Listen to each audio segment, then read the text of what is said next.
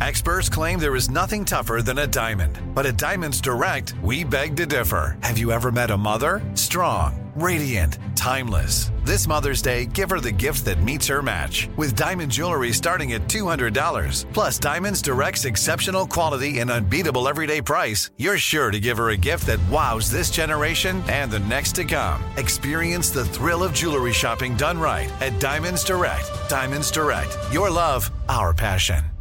Live Nation presents Concert Week. From now through May 14th, get $25 tickets to over 5,000 summer shows. That's up to 75% off a summer full of your favorite artists like 21 Savage, Alanis Morissette, Cage the Elephant, Celeste Barber, Dierks Bentley, Janet Jackson, Meghan Trainor, Peso Pluma, Sean Paul. Sum 41, and many more. for way less. Grab your tickets now through May 14th to see all of the artists you love all summer long. For just $25 each. Visit livenation.com slash concert week to buy now. That's livenation.com slash concert week to buy now.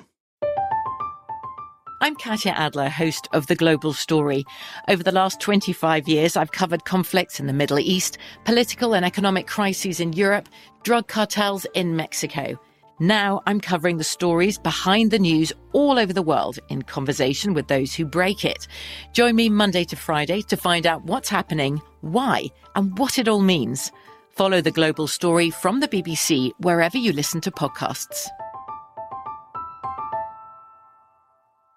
When you think about the future, what kind of technology do you envision? Whatever the future holds, artificial intelligence will undoubtedly be at the heart of it all. Join Graham Class as he hosts season two of Technically Speaking, an Intel podcast, and hear from the minds transforming healthcare, retail, entertainment, personal computing, and more with the help of AI. Tune in every other Tuesday and explore the latest technology that's changing our world today and creating a more accessible tomorrow. Listen to Technically Speaking, an Intel podcast on the iHeartRadio app, Apple Podcasts, or wherever you get your podcasts. From UFOs to psychic powers and government conspiracies, history is riddled with unexplained events. You can turn back now or learn the stuff they don't want you to know. A production of iHeartRadio.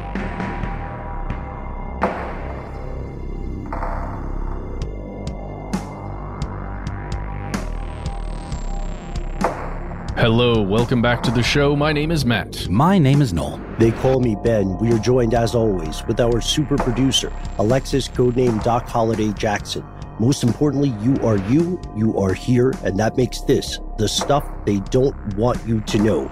It's Thursday, if you're hearing this the day it comes out, which means it's time for one of our favorite parts of the program, our weekly listener mail segment, where we hear from the best part of the show, you and your fellow conspiracy realist.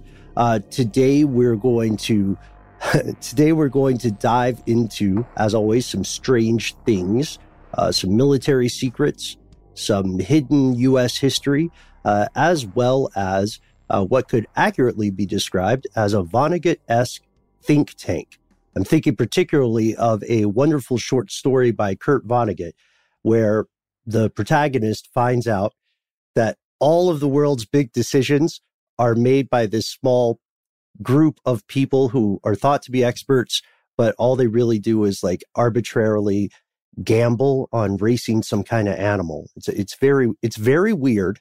but it- Amazing. yeah, but it turns out Vonnegut wasn't uh wasn't just exactly making this out of whole cloth, was he? Well, Ben, I'm going to have to figure out what story that's from. Big Vonnegut fan. And uh, he really reminds me of, um, I don't know, Dr. Strangelove, for example, where it's this amazing satire, very much rooted in reality, but with a touch of the absurd, just enough to like make it feel whimsical or like Dr. Seussian or something. Um, I, but I need to read more, guys. Oh, I do too, buddy. I do too. I've got about 15 audiobooks kicking at once, and that's not very good for a completion rate there, I'll tell you. But I need to read an actual book. And I think, Ben, you got me uh, thinking. I think Vonnegut is the perfect uh, combination of uh, readability, um, intrigue, and storytelling, but also, like I said, it's got that whimsical thing that kind of really keeps you turning the pages. So maybe that'll help me get back Hmm. into reading actual text. It's bugging me that I, I that I don't remember the name here. I hope I'm not getting the author wrong. And I know a lot of our fellow listeners know exactly what story I'm talking about and might be shouting somewhere in public. yes. Folks, I'm, I'm, I'm going to try to figure this out and, and nail down the story. I know it exists. I thought the author was Vonnegut, but either way, this is this is a fantastic uh, setup. And Vonnegut's great if you if you enjoy a good yarn. Uh, yeah. Just like Noel said, uh, incredibly original, wonderful, uh, wonderful wit. Yeah, and, and, beautiful wordplay as well, and kind of you know creates his own terms that very much mirror our own, uh, but still, again, really great world world building. But we're talking about something that does feel maybe like something out of a Doctor Strangelove or, or something Vonnegut would uh, come up with. Um, this kind of idea of a secret group of of scientists that are sort of like plotting behind the scenes and solving Earth's most, uh, you know, um, epic problems. You know, like uh, things like climate change or nuclear proliferation or um, building, designing technology that could protect us from our enemies, but in really creative, almost Q from James Bond like ways, right? Um, so the group we're talking about today is known as Jason, or colloquially, it, it, looks like in a lot of reporting, known as the Jasons uh, in terms of the actual members. Um, and it is a group uh, that has been uh, under contract by the Department of Defense since the uh, early 1960s. In fact, 1960. It's made up of uh, 20 or so physicists, and it was initially called Project Sunrise. Um, and while they've kind of over the years sort of expanded their customer base, I guess, beyond the Department of Defense, the Department of Defense has always remained their largest client uh, or contractor, I guess, contractee. So in 1965, um, they actually started developing technology for warfare. Uh, they had actually developed something uh, that you could consider like an electronic barrier um, that combined several different technologies to uh, create uh, essentially a barrier that would um, protect you know camps from the Viet Cong. Um, they also during the Vietnam War developed uh, kind of a controversial technology that was airdropped into the jungle um, because you know we know that uh, the North Vietnamese troops um, and their supplies were hard to locate because they knew their terrain so well. This very, very dense jungle um, and, you know, very harsh uh, climate and, and, you know, impenetrable um, terrain at times. Um, and so the Jasons figured out a system of these remote sensors that you could actually airdrop into the jungle to create kind of a grid. It makes me think of um, a little more rudimentary version of uh, that, that, that technology they use in the movie uh, Prometheus. One of the cool things about that movie were these little like kind of red orbs that were thrown into these dark caves and then like map kind of created a map of the of the space that you could then refer to. Definitely nothing quite that extreme, but not terribly far off. And it's the kind of technology that has certainly been developed and continued to be developed in terms of like remotely mapping things and all of the kinds of things that Google does, you know, with uh, their mapping technology. So the whole idea is, I mean, they really are this sort of elite kind of uh, DARPA esque, uh, you know, uh, group of of, uh, of scientists. In fact, they were initially, you know, part of uh, the the DARPA program.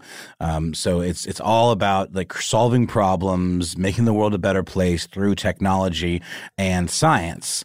Um, and it's it's very very interesting. They've actually even helped the Department of Agriculture uh, figure out how to understand uh, data points that allow them to you know increase crop yield. Um, they've advised the Census Bureau, for example, on how to you know gather data better and kind of streamline their operations. There's a fantastic article and uh, associated uh, audio piece from NPR um, that was heard on All Things Considered in April of 2019. Um, and the main reason for the reporting of this kind of little known group at the time was the fact that uh, in 2019, basically they were essentially you know set to lose their funding.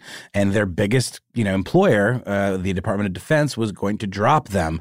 Um, as we know this was during the trump administration when the idea of scientists and you know climate change uh, kind of conflicted with i think the popular opinion of that administration. Um, i've buried the lead here as well. Uh, this came to us from a listener with an incredible nickname who you responded to, Ben, Francis Bacon, Lettuce, and or tomato. All hail uh, the one true.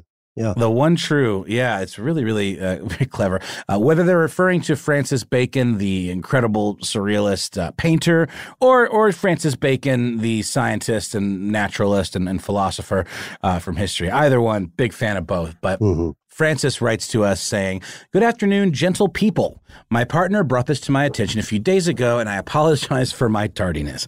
Have you ever heard of the Jasons? Had um, not. Had, had not either. I'd heard of groups like them, but hadn't it, heard of this specific. Exactly, Ben. I know this was one that you were looking into as well. As I said, you, you wrote back to Francis. Um, what were some of the things that you uncovered when you went down this uh, this fantastic rabbit hole, as you described it in your response? Yeah, this is this is incredibly fascinating uh, to me, and and thank you so much for writing in, Francis. Bacon, lettuce, and or tomato.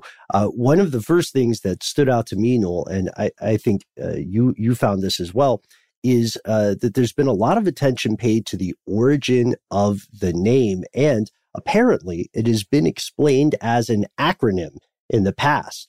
Uh, one of the uh, official acronym was apparently July, August, September, October, November, uh, meaning the time in which this group supposedly met. Or there was the more kind of jocular one, which was, get this, junior achiever, somewhat older now. That's funny. It's also clearly a reference to Jason and the Argonauts, um, and you know the search for the golden fleece mm-hmm. from Greek mythology. Uh, so, so definitely some some interesting or origin stories. You know, somewhat mythological, even. Uh, well, that's uh, the true one. The one you're talking mm-hmm. about is the true one. The other one is just, I think, kind of an in joke. Oh, it's there's the a lot. Yeah, exactly. It, it, it is very much the whole thing is a bit of a, a bit of an in joke because a lot of because it's really something that doesn't get a whole lot of press, even in stories about things and projects that they've worked on. You don't really hear it attributed to the Jasons. There's one more theory, and this is my theory, and oh, it good. comes okay. from the words of Pentagon spokesperson Heather Babb, who uh, makes a comment in this NPR.org article that uh, Francis left us in her message and she just states that the DoD had a view. Uh, she's she's speaking very politically here, very yes. being very careful choosing her words. This one, yeah. she's saying they very often would let us know if they thought an idea was bad, uh, and were very blunt about it. And the DoD decided they didn't want to pay for that service anymore. Basically, they, the DoD wanted to pay, didn't want to pay for hecklers anymore. Or, or they had already kind of decided they were going to go down a certain technological or R and D route, and they didn't like people not, you know, playing ball, being on the team. Yeah, exactly. So I was going to put forward. Jason actually stands for. Uh, at least in the DoD's mind, I bet this is written on a whiteboard somewhere in the Pentagon. Uh, just holes, and then I, I, guess you guys would have to fill in the rest. Oh, uh, just seeking other nuisances. there you go. Love it. Anyway, okay, that's it. No, this is great. We could we could do that. We could play the acronym game all day long, but it's true. This, I mean, whether okay, whether or not the DoD themselves and the officials in charge of the DoD itself are the ones that decided they no longer wanted to pay for this service or not is is up for debate. Again, I do feel like the administration in charge probably had a lot to do with why they maybe were no longer required. They were no longer needed because if you look at their, their timeline, uh, which you can find on a really great article from sciencemag.com from Ann Finkbeiner, they begin to assess global climate models like in the 70s. Um, and were certainly outspoken in, internally as to what could be done to you know slow the uh, the effects of climate change. Um, in the 1980s, they proposed something called a laser guide star um, that would allow you to use lasers to detect missile systems or missile launches that are that are directed at, at the United States. Um, and they actually were quite the boys' club until the uh, the mid 80s when the very first woman uh, joined the group, an astronomer by the name of Claire Max, which is an awesome science name in, my opinion.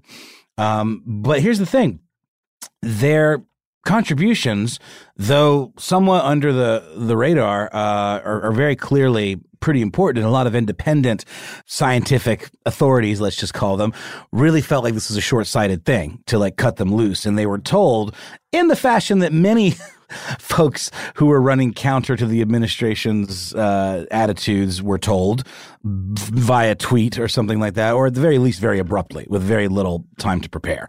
And they were, I think, given like a month or less to clean out their desks and you know move on. Um, and thankfully, the I believe Department of Energy decided they would pick up that contract because um, you know all these independent agencies you know do have their own leadership. So some I think are maybe more beholden to the administration than others. I mean, I don't know. I know the president isn't technically, you know, he, the buck stops there, but uh, it does seem like the Department of Energy was interested and perhaps uh, more interested in their uh, advice than the Department of uh, Defense might be. The Department of Defense being you know, literally the war wing of the United States government and the president being commander in chief, imagine that would hold a little more weight. Mm. Is a uh, quick question because I think that Department of Energy contract started in 2019 and it yeah. was not it was for a limited time originally, right? I do think that's right. Yeah, but 2019 like is when the story, you know, happened. That's when like this. This is not like a, a, today thing. This this was 2019 during the Trump administration when um, this was an, an issue, um, and, and it's something they have. You know, they knew that they may not be you know, completely dependent on the U.S. government forever. So they certainly did things to kind of diversify a little bit.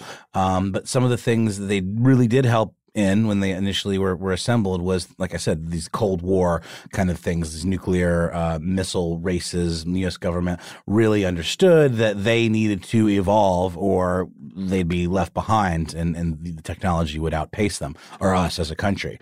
Um, and as time's gone on, you know, the government certainly has begun to employ its own scientists. And we know, you know, from conversations we've had on the show that eh, when you're a scientist and you're working in government or with government, like we talk about with the with the CIA and the space program, right, being sort of a front for the CIA, it, eh, you have to kind of uh, make some sacrifices sometimes in the name of continuing to get funded. So I imagine this could happen in this situation too. And if you are constantly being outspoken and criticizing the people who are paying you, uh, I imagine that you might not be long for this world. And it seems like that's what happened here. Here's my theory, guys. Uh, the group of just a-holes saying only negative stuff. Uh, uh that's where I was going to. there you go. Yeah. Yeah. yeah Genius. Yeah. Genius. I was thinking just uh, saying only no. Yeah, yeah, yeah, yeah. Yeah, yeah that's it. Saying only. yeah. Negative stuff. No, we, we got um, it. You're on fire with these theories, man. Well done. So, so I think this is my theory. Uh, we know the Pentagon and DARPA and you know the groups that are working together on research and development are getting into some just highly technical stuff that may be a little out of the range of some of the military expertise there when you're thinking about artificial intelligence and quantum computing, some of these things that are so at the edges of research and development and, and science in general right now. Uh, you, you know, the military is trying to develop stuff specifically for themselves in those realms. I guarantee you, the Jasons were like, guys, maybe let's not, you know, make make the artificial intelligence uh, capable of killing things and dropping bombs and deciding when those things happen and you know, I, I bet you there's a bunch of negative feedback on some of these pretty terrifying things that perhaps the military is attempting to produce or wants to produce in, you know, the decade, the next decade or so.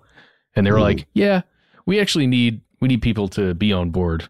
I don't, that's my theory. That's just Matt Frederick. Well, also, um, some degree of autonomy is desirable in think tanks, you know, and there, there are a lot of very powerful think tanks that people don't really dig into. Rand would be another one, the Rand mm-hmm. Corporation. Uh, and there's nothing wrong with searching out that expertise. I believe that DARPA actually parted ways with the Jasons when they got in a fight over adding new members. Apparently, mm. one part of the autonomy of the Jasons was that the new members would be selected by existing members, and DARPA wanted to put some of their own people in there. So, mm. so they're Can't they're pretty. That. They've got their boundaries. Yeah. Uh, interesting on a couple of levels. They are definitely still around. Um, and then one of the big things that they're doing is publishing advisory, you know, kind of consulting um, white papers, I guess, you know, uh, on things like climate change. There's actually a really excellent article in The Guardian called 60 Years of Climate Change Warnings The Signs That Were Missed and Ignored by Alice Bell. Uh, and it refers to studies done by, by the Jasons uh, that are continuing mm. to um, talk about ways that we can mitigate some of these things that were missed.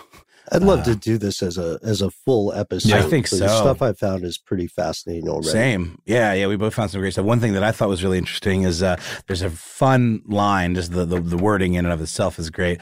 Um, in the uh, Science Mag article that we talked about, and it talks about the pay uh, that these uh, scientists receive. And it says, I'm just going to quote it because it's very delightful. It says, they're reportedly paid $1,200 per day, a goodly amount but less than what many of them could make as industry consultants.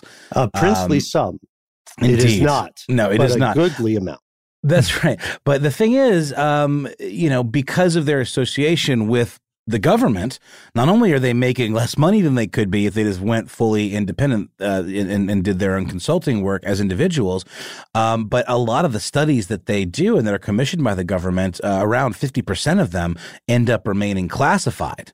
Um, it's also why the identities of the members, aside from a few historical ones we know, uh, like I believe her name was Claire Max, the uh, astronomer, are kept under wraps. And uh, according to the Science Mag article, six of the 17 Jasons at the time of this piece uh, would were not would not comment, would not do interviews because they just don't want to be, I guess, um, it was the term, compromised. Mm. New theory: the Jasons is completely made up of Russell Hemley and various sock puppet accounts that he runs. Uh, counter theory: Matt is the Jasons. Oh my god! This is, is this the Keyser Söze? is this the Keyser Söze moment of this episode? Like where, where I look at the I look at the wall and just see all of the things that Matt has been using to assemble his theories. Um, you're brilliant, Matt. You brilliant bastard. You know what I would give to get paid twelve? What was it? Twelve hundred dollars a day? Yeah. Oh. Yeah, just to just to sit around and, and save the save the world. Uh, we definitely should look into more about the Jasons for a future episode. So thank you, Francis, bacon, lettuce, and or tomato, uh, a very underrated sandwich, by the way, um, for hipping us to the Jasons. We're gonna take a quick sponsor break, and we'll be back with more listener mail. Today, I'm gonna give you some straightforward advice on how to deal with naughty kids. How about instead of timeouts, time ins? Time for you to start paying some bills. I'm JB Smoove, and that was a full episode of my new podcast, Straightforward, inspired by guaranteed straightforward pricing from AT&T Fiber. Get what you want without the complicated. AT&T Fiber, live like a gigillionaire. Available wherever you get your podcast. Limited availability in select areas. Visit AT&T.com slash hypergig for details. This episode is brought to you by Terminix. Terminix can't help you solve the world's biggest mysteries or take on alien life. At least not the ones you're thinking of. But they can help take care of pesky invaders in your home. Like the ants in your kitchen, the roaches under your sink, and the termites in the walls. Because when pests show up, so does Terminix. No matter what type of pest it is, they can Terminix it fast with personalized pest care that puts you in control. Their expertly trained technicians may not know true crime, but they know their local pest pressures. And with customized plans tailored to your specific situation, you get everything you need to not just get pests out, but keep them out for good. Between their speedy service, caring technicians, and over 95 years of experience, it's no mystery why they're trusted by homes and businesses everywhere. So if you have a pest problem, don't stress it. Terminix it. Visit Terminix.com to book your appointment online today. That's T E R M I N I X dot com to book online today. Live Nation presents Concert Week. From now through May 14th, get $25 tickets to over 5,000 summer shows. That's up to 75% off a summer full of your favorite artists like 21 Savage, Alanis Morissette, Cage the Elephant, Celeste Barber, Dierks Bentley, Janet Jackson, Meghan Trainor, Peso Pluma, Sean Paul, Sum 41, and many more. For way less. Grab your tickets now through May 14th to see all of the artists you love all summer long. For just $25 each. Visit livenation.com slash concert week to buy now. That's livenation.com slash concert week to buy now. From BBC Radio 4, Britain's biggest paranormal podcast is going on a road trip. I thought in that moment, oh my God, we've summoned something from this board. This is Uncanny USA. He says, Somebody's in the house, and I screamed. Listen to Uncanny USA wherever you get your BBC podcasts, if you dare.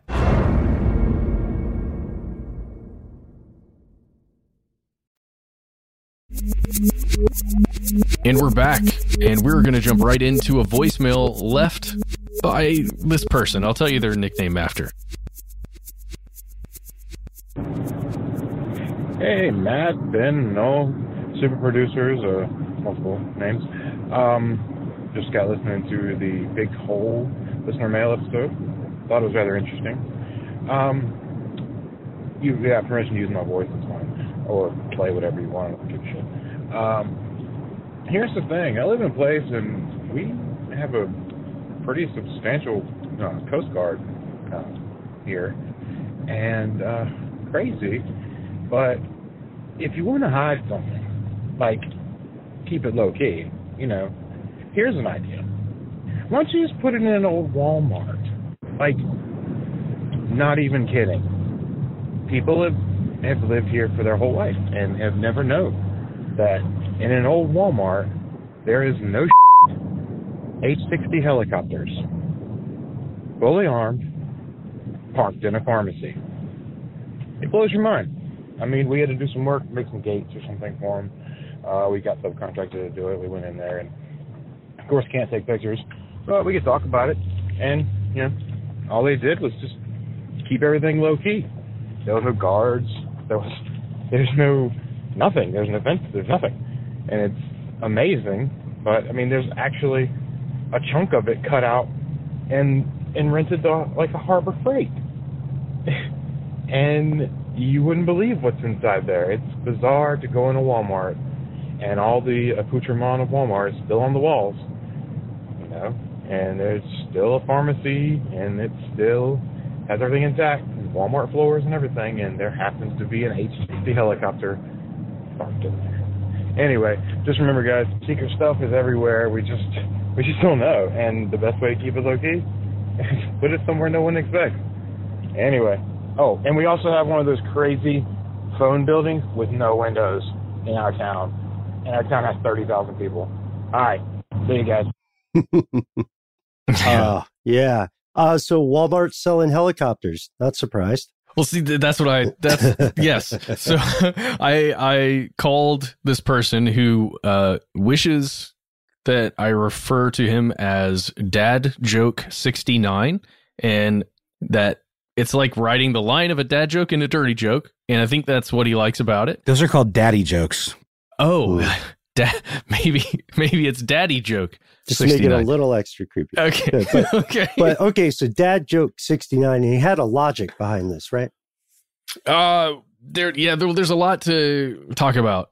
Uh, we we had a pretty great conversation. He does contract work mm-hmm. for metalworking. Mm. And uh, he has gone into this specific location before. Now we're taking his word for what this place is, what's in there, and all of the details, because there's not information that you can find online anywhere that specifically pertains to this old Walmart, to what's inside it. Uh, there, but there are breadcrumbs that we can follow. So that's really what we're going to do here if that's okay with you guys. Oh, this is amazing. And and thank you, Dad Joke. This is uh this is true. It's it's not something that has a, a web presence documented other than honestly, man, your call to us and your conversation. Guys, yeah. this has a lot of uh, echoes of Jade Helm. Exactly. Uh, if I'm not mistaken.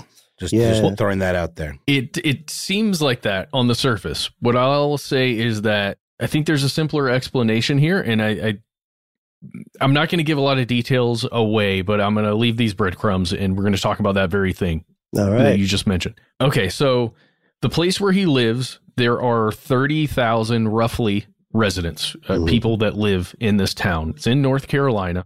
There is a substantial Coast Guard presence there. I'm not going to say the name of the town, but if you're really interested and you want to look it up right now, uh, this is the place from where hails. And Dad Joke 69 actually went to the same high school as hmm. and they were very close in uh, age there. Pretty cool, right? um, um, so this this place, this specific location I looked at it on Google Maps. You can actually find it. It is indeed an old Walmart. And if you look at the satellite imagery on Google Maps, you can see a truck backing up into the loading bay area. And it is very, very close to a high school. Um, the reason why this is weird is because he said H 60 helicopters. Are you guys familiar with what those are? Not right uh, off, but I'm I was not right now. They're, are they are they Blackhawks? Yes, that is one of the versions of the H sixty helicopter, the most well known, the Blackhawk. Yeah, so I mean, if, if you can picture it, it's the type you'd see in like, say, you know, any traditional war movie where you've got the side door that slides open and you've got gunner seats there, and it's like meant to transport a small uh, group of troops, you know, and, and when you're in a conflict zone. Yeah, yeah, sure. And and they also have versions that are specifically used by the Navy. They have a different name to them. The Coast Guard has versions of this that they use. You've seen likely images or video of the Coast Guard going in for rescue using one of these helicopters, an H 60, just again, a modified version that doesn't have the heavy weaponry. There's medical mm. evac versions as well, mm-hmm. things like that. There's exactly. Ones that uh, lay mines, uh, like helicopters are around because they still have a ton of uses. They're they're yep. utility vehicles. They're very nimble and they can maneuver uh, much more easily and land uh, much more flexibly. I think than than mm-hmm. other aircraft. It's amazing technology. But what are they doing in a Walmart, Matt? Well, okay, so according to Dad Joke, uh, these are uh, Sikorsky H60s that were at one point owned by the Navy that were then purchased by the Coast Guard, much in the same way, a surplus situation that we've discussed before, almost like Jade Helm in, in some ways, where it's attempting to uh, sell off surplus equipment, heavy equipment in this case, to another organization or, you know, like a local law enforcement, or in this case, the Coast Guard. Um, the weird thing is that in that call, Dad joke says there's one in there. On our when I talked to him, he said, "Oh, there are there's eight or or a dozen. If if you looked if you looked in this old Walmart, you would just see these decked out helicopters with 50 cal weapons on them. Like we're talking the large weapons that a Black Hawk would have, or perhaps a, a one of the Seahawks that the Navy uses. Um, and they're just sitting here and it's literally across the road from a high school and nobody knows that these helicopters are in this thing. Ooh, is this should we be talking about this guys? Yeah, I was going to yeah. say nobody did know. For uh, and for anyone that's yelling at their radio about what the WTF is Jade Helm, just a quick reminder: it was uh, some military maneuvers, some training that were done on private property in a civilian area in a disused Walmart, mm-hmm. um, which is, I think, the only reason I think we all heard the connection there. Yeah, it was a huge thing that uh, they are they were actually selling arms as well, right? It was, it was like right. an expo. When it when this occurred, we did um, an episode for 20, in 2015, I believe, a Jade mm-hmm. Helm update. Uh, do check that out for more information. Uh, it is tied into other reports, uh, typically ones that allege uh, the that Uncle Sam is preparing to wage war on its own. Uh, mm-hmm. for in one way or another toward one group or another. You'll often see another example of this would be reports of FEMA creating tons and tons of coffins right. and shipping them off in preparation for something. Some uh, sort of martial right. law situation. Right, mm. right. It's a martial law related belief uh, mm. system. And there, there are some crazy things, you know, you are likely living more closely to military infrastructure than you think if you live in the United States. Yeah, I, I couldn't agree more. And according to Dad Joke, this building itself isn't owned by Walmart. It is, in fact, a Coast Guard, or the majority of that large building is owned by the Coast Guard and is a warehouse. And if you go on Google Maps, it actually says that. If you click on it, it says Coast Guard warehouse. Uh, actually, it says something like Coast Guard base, I think, if you click on it. But then in the comments, people are like, no, this isn't the base. This is just a warehouse. And you can find the Coast Guard base, which is just down the way by the little airport that's there.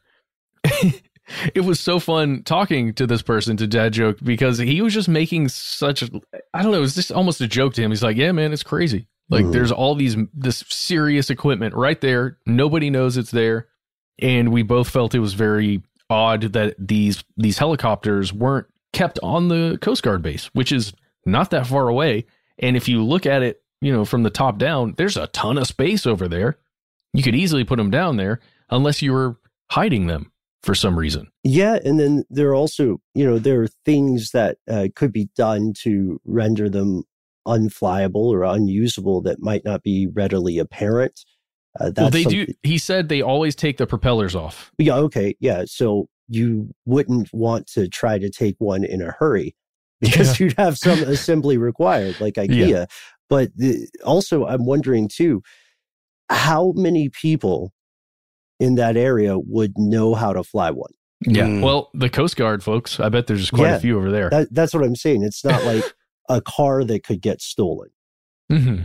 You know, you'd have to have a, cool a helicopter specific cool. guy on your heist team, just like an A team He's the the chopper pilot. That's what they call mm-hmm. him uh, in that crew scenario. Really, really quickly, I just wanted to double back to the Jade Helm thing. Um, it was a series of training exercises um, that were taking place in civilian areas. The Walmart part of it was part of uh, a big group of conspiracy theories, not confirmed. There were a bunch of Walmart closings that took place uh, yes. uh, around this, and uh, there were theories that they were directly caused by the using them as some sort of base or some sort of um, hub. You know, for this martial law takeover that you're that we're talking about, but uh, it wasn't confirmed. Yes, but ultimately, Jade Helm 15 was a, a military exercise and weapon sales opportunity. Million percent. Mm-hmm. Well, no, also yeah. information war uh, warfare opportunity. That's, exactly. That's how I would. Uh, that's how I would classify it in retrospect. But what I like about this story, uh, dad joke and Matt, is that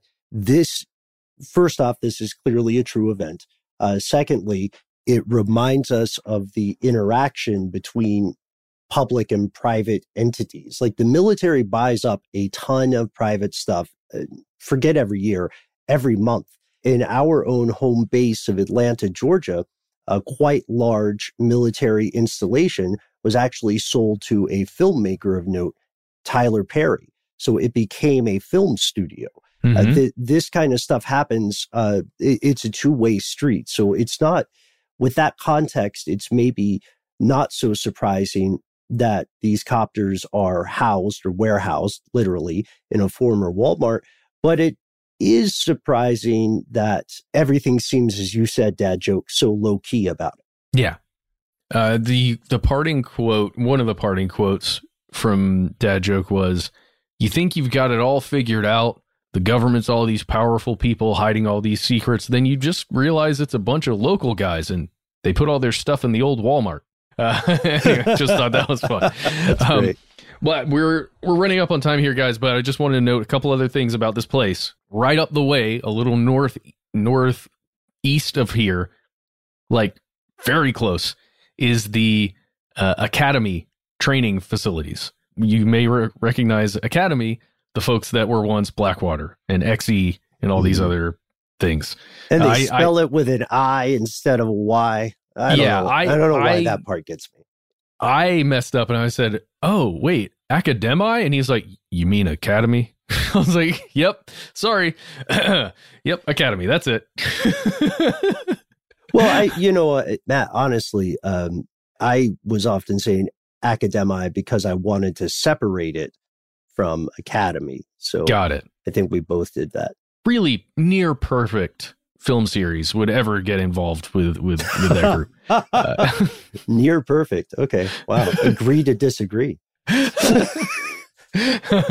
oh, you know who would have been great for this episode? Hmm. Who's that dude that makes the helicopter sounds? Michael oh, Winslow? No. Yeah, Winslow, right. Yeah. From uh, the mm. Police Academy movies. Dang, he would have been perfect for this. Uh, oh, police well. Academy. Indeed. ben, which is your favorite Police Academy movie? Six? Oh, no, number number four by number far. Four. Mm-hmm. Yeah, for uh, com- incredibly profound reasons. which uh, we will uh, leave to the imagination of the listeners. We will leave to the imagination. Uh, check out Rotten Tomatoes rating. That's that's all you need to know about that and other masterworks such as Jeff Goldblum's Vibes.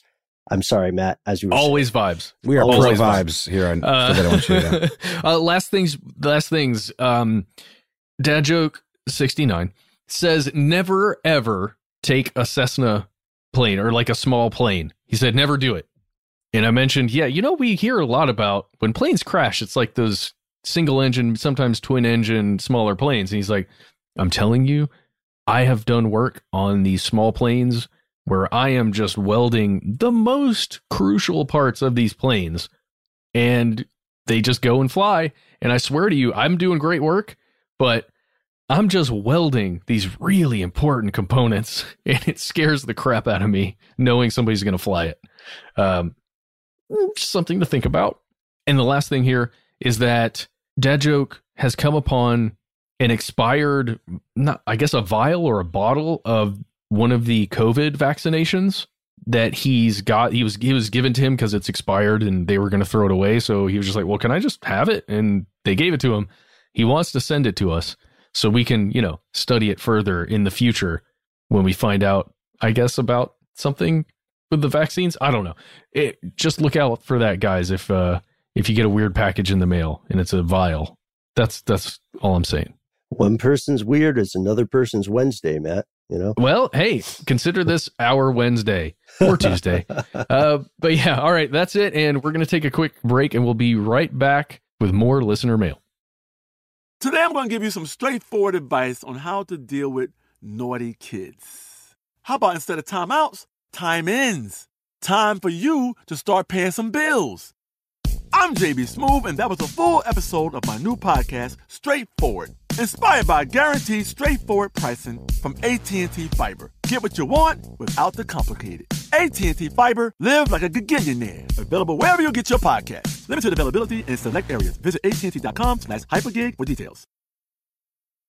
This episode is brought to you by Terminix. Terminix can't help you solve the world's biggest mysteries or take on alien life. At least not the ones you're thinking of. But they can help take care of pesky invaders in your home. Like the ants in your kitchen, the roaches under your sink, and the termites in the walls. Because when pests show up, so does Terminix. No matter what type of pest it is, they can Terminix it fast with personalized pest care that puts you in control. Their expertly trained technicians may not know true crime, but they know their local pest pressures. And with customized plans tailored to your specific situation, you get everything you need to not just get pests out, but keep them out for good. Between their speedy service, caring technicians, and over 95 years of experience, it's no mystery why they're trusted by homes and businesses everywhere. So if you have a pest problem, don't stress it. Terminix it. Visit Terminix.com to book your appointment online today. That's T E R M I N I X.com to book online today. Live Nation presents Concert Week. From now through May 14th, get $25 tickets to over 5,000 summer shows. That's up to 75% off a summer full of your favorite artists like 21 Savage, Alanis Morissette, Cage the Elephant, Celeste Barber, Dierks Bentley, Janet Jackson, Meghan Trainor, Peso Pluma, Sean Paul, Sum 41, and many more. For way less. Grab your tickets now through May 14th to see all of the artists you love all summer long. For just $25 each. Visit livenation.com slash concert week to buy now. That's livenation.com slash concert week to buy now. I'm Katya Adler, host of The Global Story. Over the last 25 years, I've covered conflicts in the Middle East, political and economic crises in Europe, drug cartels in Mexico. Now I'm covering the stories behind the news all over the world in conversation with those who break it. Join me Monday to Friday to find out what's happening, why, and what it all means. Follow the global story from the BBC wherever you listen to podcasts.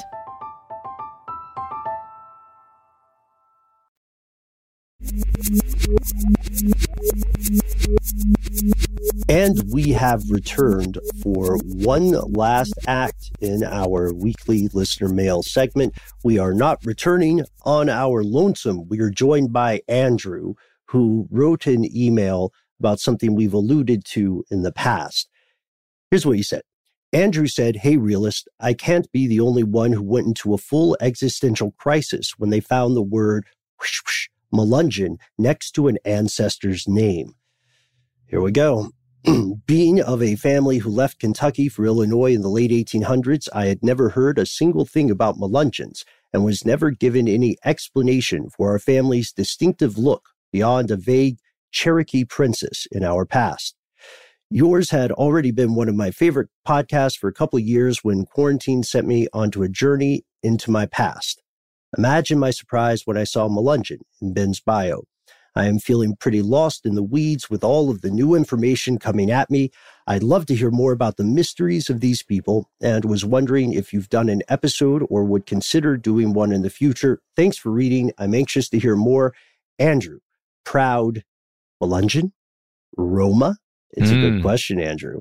Um, this is a story that's uh, close to my personal experience as Matt and Noel are well aware, uh, I do come from a historically a Melungeon family, and this word, this concept is is filled with all sorts of fascinating legends, if untrue, fascinating.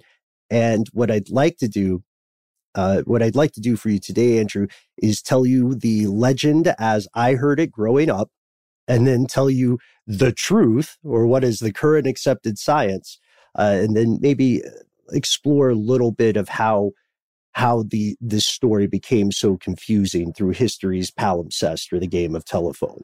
And Noel, Matt, I apologize to you guys because you have heard this story before when we've been hanging out off air. I'm excited about this. We almost made a TV show about this, Ben the Melungeon treasure, right? That's right. It was not our original choice. it was not our first choice. Wasn't Elvis a Melungeon or in some uh, some way connected with that group?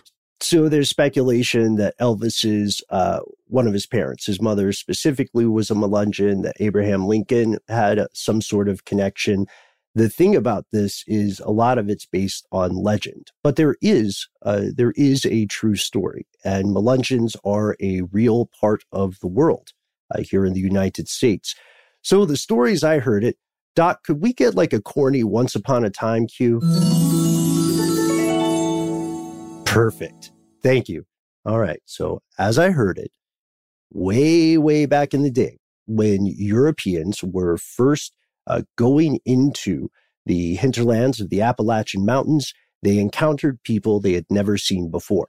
These people had darker skin, uh, but they seemed to have European facial features. Uh, they lived in long houses, communal living quarters, and they, surprise, seemed to speak some incredibly antiquated version of English. Who are you people? said the Europeans. Uh, we're we're uh we've just always been here.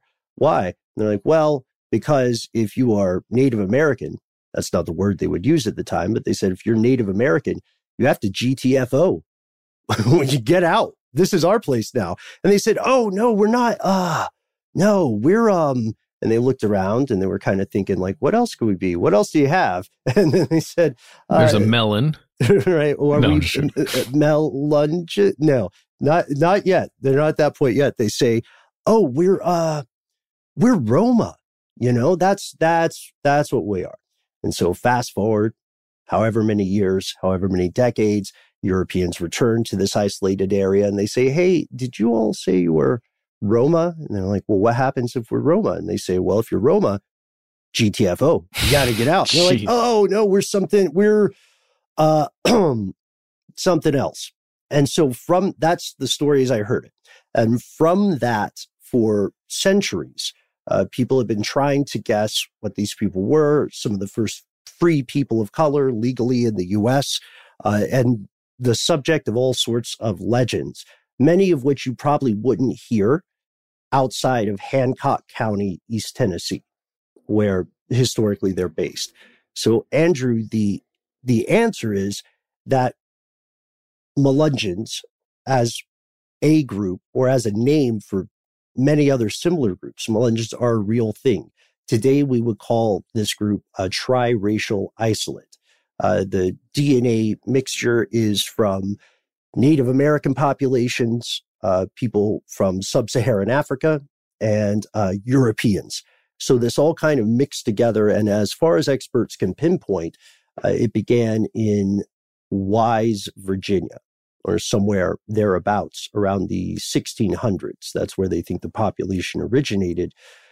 But still, you know, science science has a hard time going up against legends and tradition. Uh, so over the centuries, Melungeons have been associated with things like hidden treasure, which uh, which I wish we could find. Don't don't get me wrong. I I hope we find it. Uh, and then the allegations of extraordinary powers or occult covenants, things like that. Uh, those were things that people really believed. But I want to ask you, I want to ask you guys, Noel, Matt, had you ever heard of this term before we met? No. no, I haven't. Uh, no, yeah, it was uh, something that I was learning. I've learned about honestly, but through through you, and then I think we've done we've done some episodes about it in the past that explored it a little bit more, you know, deeply. But um, it is definitely not something that was ever on my radar. So I, I thank you for that, Ben. Uh, just so you know, personally, Ben, for me, it's a term I I guarantee you I'd seen before but not until we had a conversation about it did I begin noticing it, where I had that effect where now I see the word when it when it's in an article or something, and I now I recognize it. I guess if that makes sense.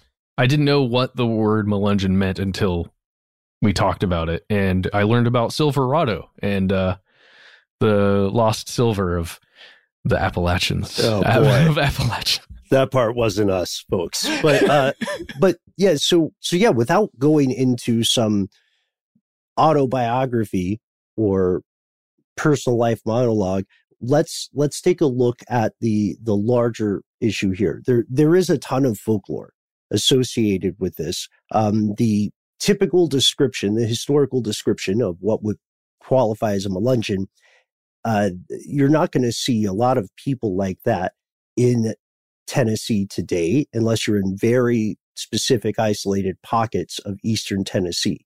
Uh, you'll see people who have last names, surnames associated with Melungeons, uh, and you'll see some Melungeon traits. But because of the way this group has been defined over time and the way in which it tried to work within the United States, they've been largely assimilated.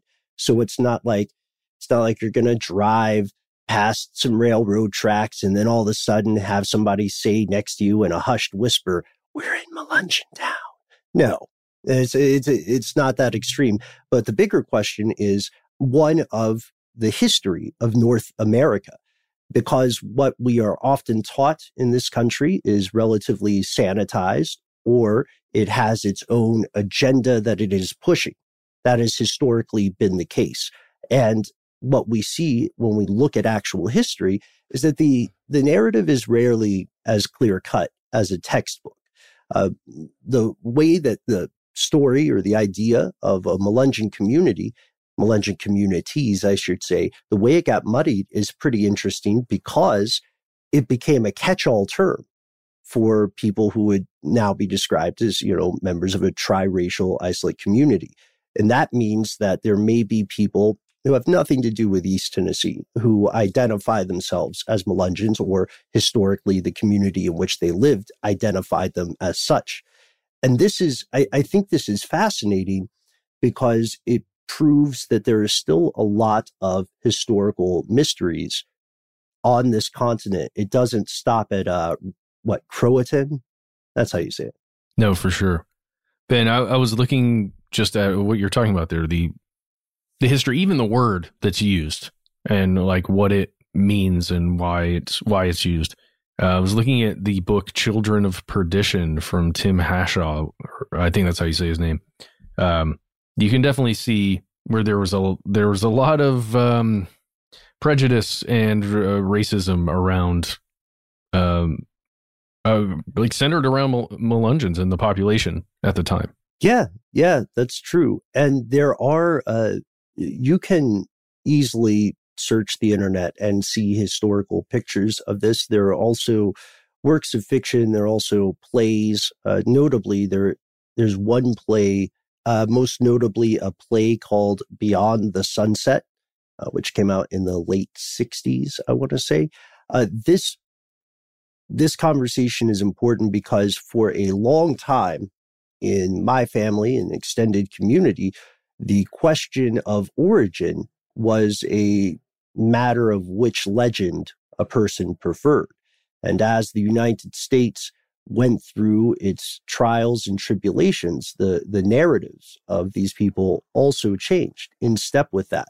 It wasn't until the emergence of better genealogical tools that more people were able to trace uh, this sort of this sort of lineage or this sort of uh, family history. And we have one example in the stuff they don't want you to know family of someone who did take uh, did take a DNA test, and that's our very own Noel Brown. And we've talked about this a little bit in the past, Noel but I think you were you were a little surprised by your results. Well, I was surprised in that I was kind of underwhelmed. Um, I was just kind of like, it was just kind of like a big swath of like basic Nordic kind of, uh, uh, you know, heritage, um, without much super interesting, um, you know, connectivity.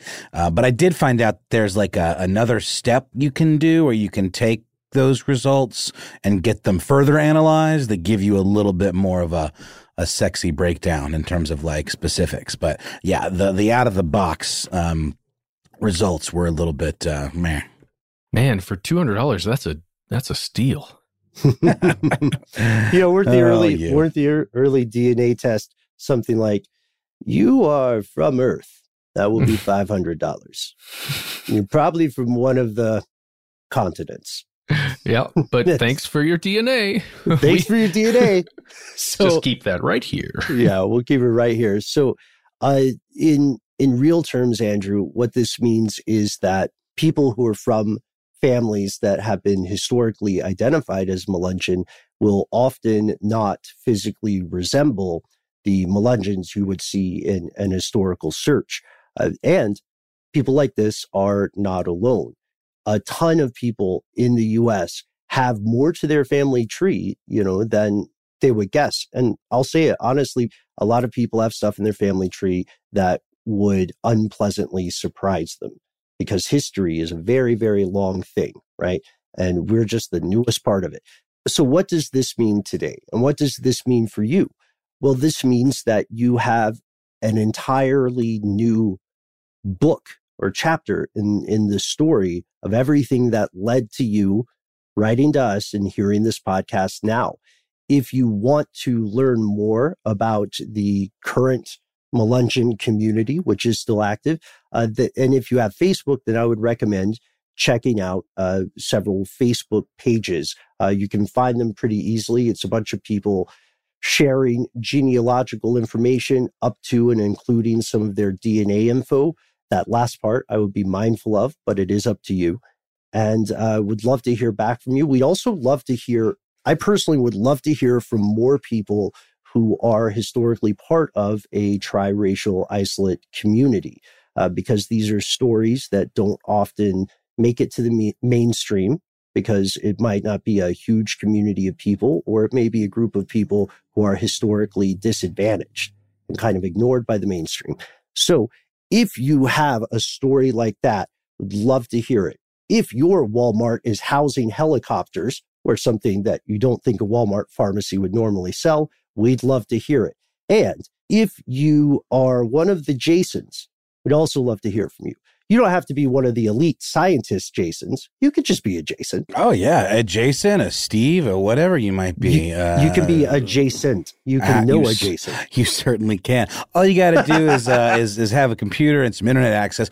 Actually, not even that, but we'll get to that in a second. On the internet, you can find us in the usual places. We are on Facebook. We are on Twitter. We are on YouTube at Conspiracy Stuff. On Instagram, we're at Conspiracy Stuff Show. Uh, and like I said, no internet access access needed. You can actually give us a telephone call. That's right. Our number is 1 833 STDWYTK. You've got three minutes to leave a message. It is your time. Do with it what you will. Please let us know if we can use your message on air and if you'd like to refer to us as your name or some awesome nickname you come up with on the spot or wrote the night before uh, and spent like way too much time on it. Either way, we're good with that if you do need more than three minutes and you've got links, you've got pictures, anything like that you want to share with us, please send them our way using our good old fashioned email address. We are conspiracy at iheartradio.com.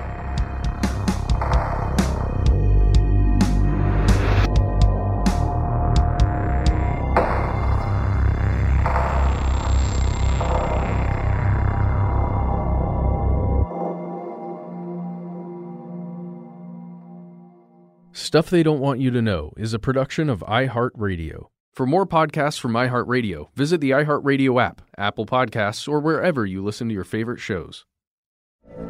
From BBC Radio 4, Britain's biggest paranormal podcast is going on a road trip. I thought in that moment, oh my God, we've summoned something from this board.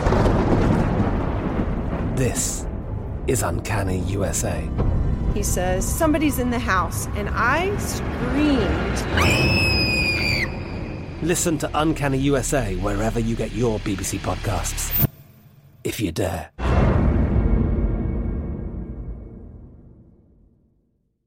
Xfinity has free premium networks for everyone this month, no matter what kind of entertainment you love. Addicted to true crime? Catch killer cases and more spine-tingling shows on A&E Crime Central. Crave adventure? Explore Asian action movies on Hi-YAH. Searching for something extreme? Check out skating, snowboarding, and more on Fuel TV Plus, the global home of action sports. And find crowd-pleasing bops on iHeartRadio's Hit Nation playlist. There's new free shows and movies to love every week. Say free this week in your Xfinity voice remote.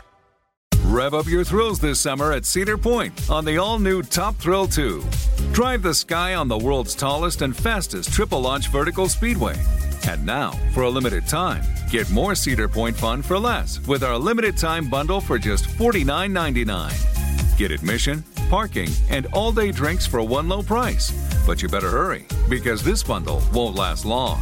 Save now at cedarpoint.com. Xumo Play is your destination for endless entertainment. With a diverse lineup of 350 plus live channels, movies, and full TV series, you'll easily find something to watch right away. And the best part? It's all free. Love music? Get lost in the 90s with iHeart 90s, dance away with hip hop beats, and more on the iHeartRadio music channels. No logins, no signups, no accounts, no hassle. So what are you waiting for? Start streaming at play.xumo.com or download from the app and Google Play stores today. All you can stream with Xumo Play.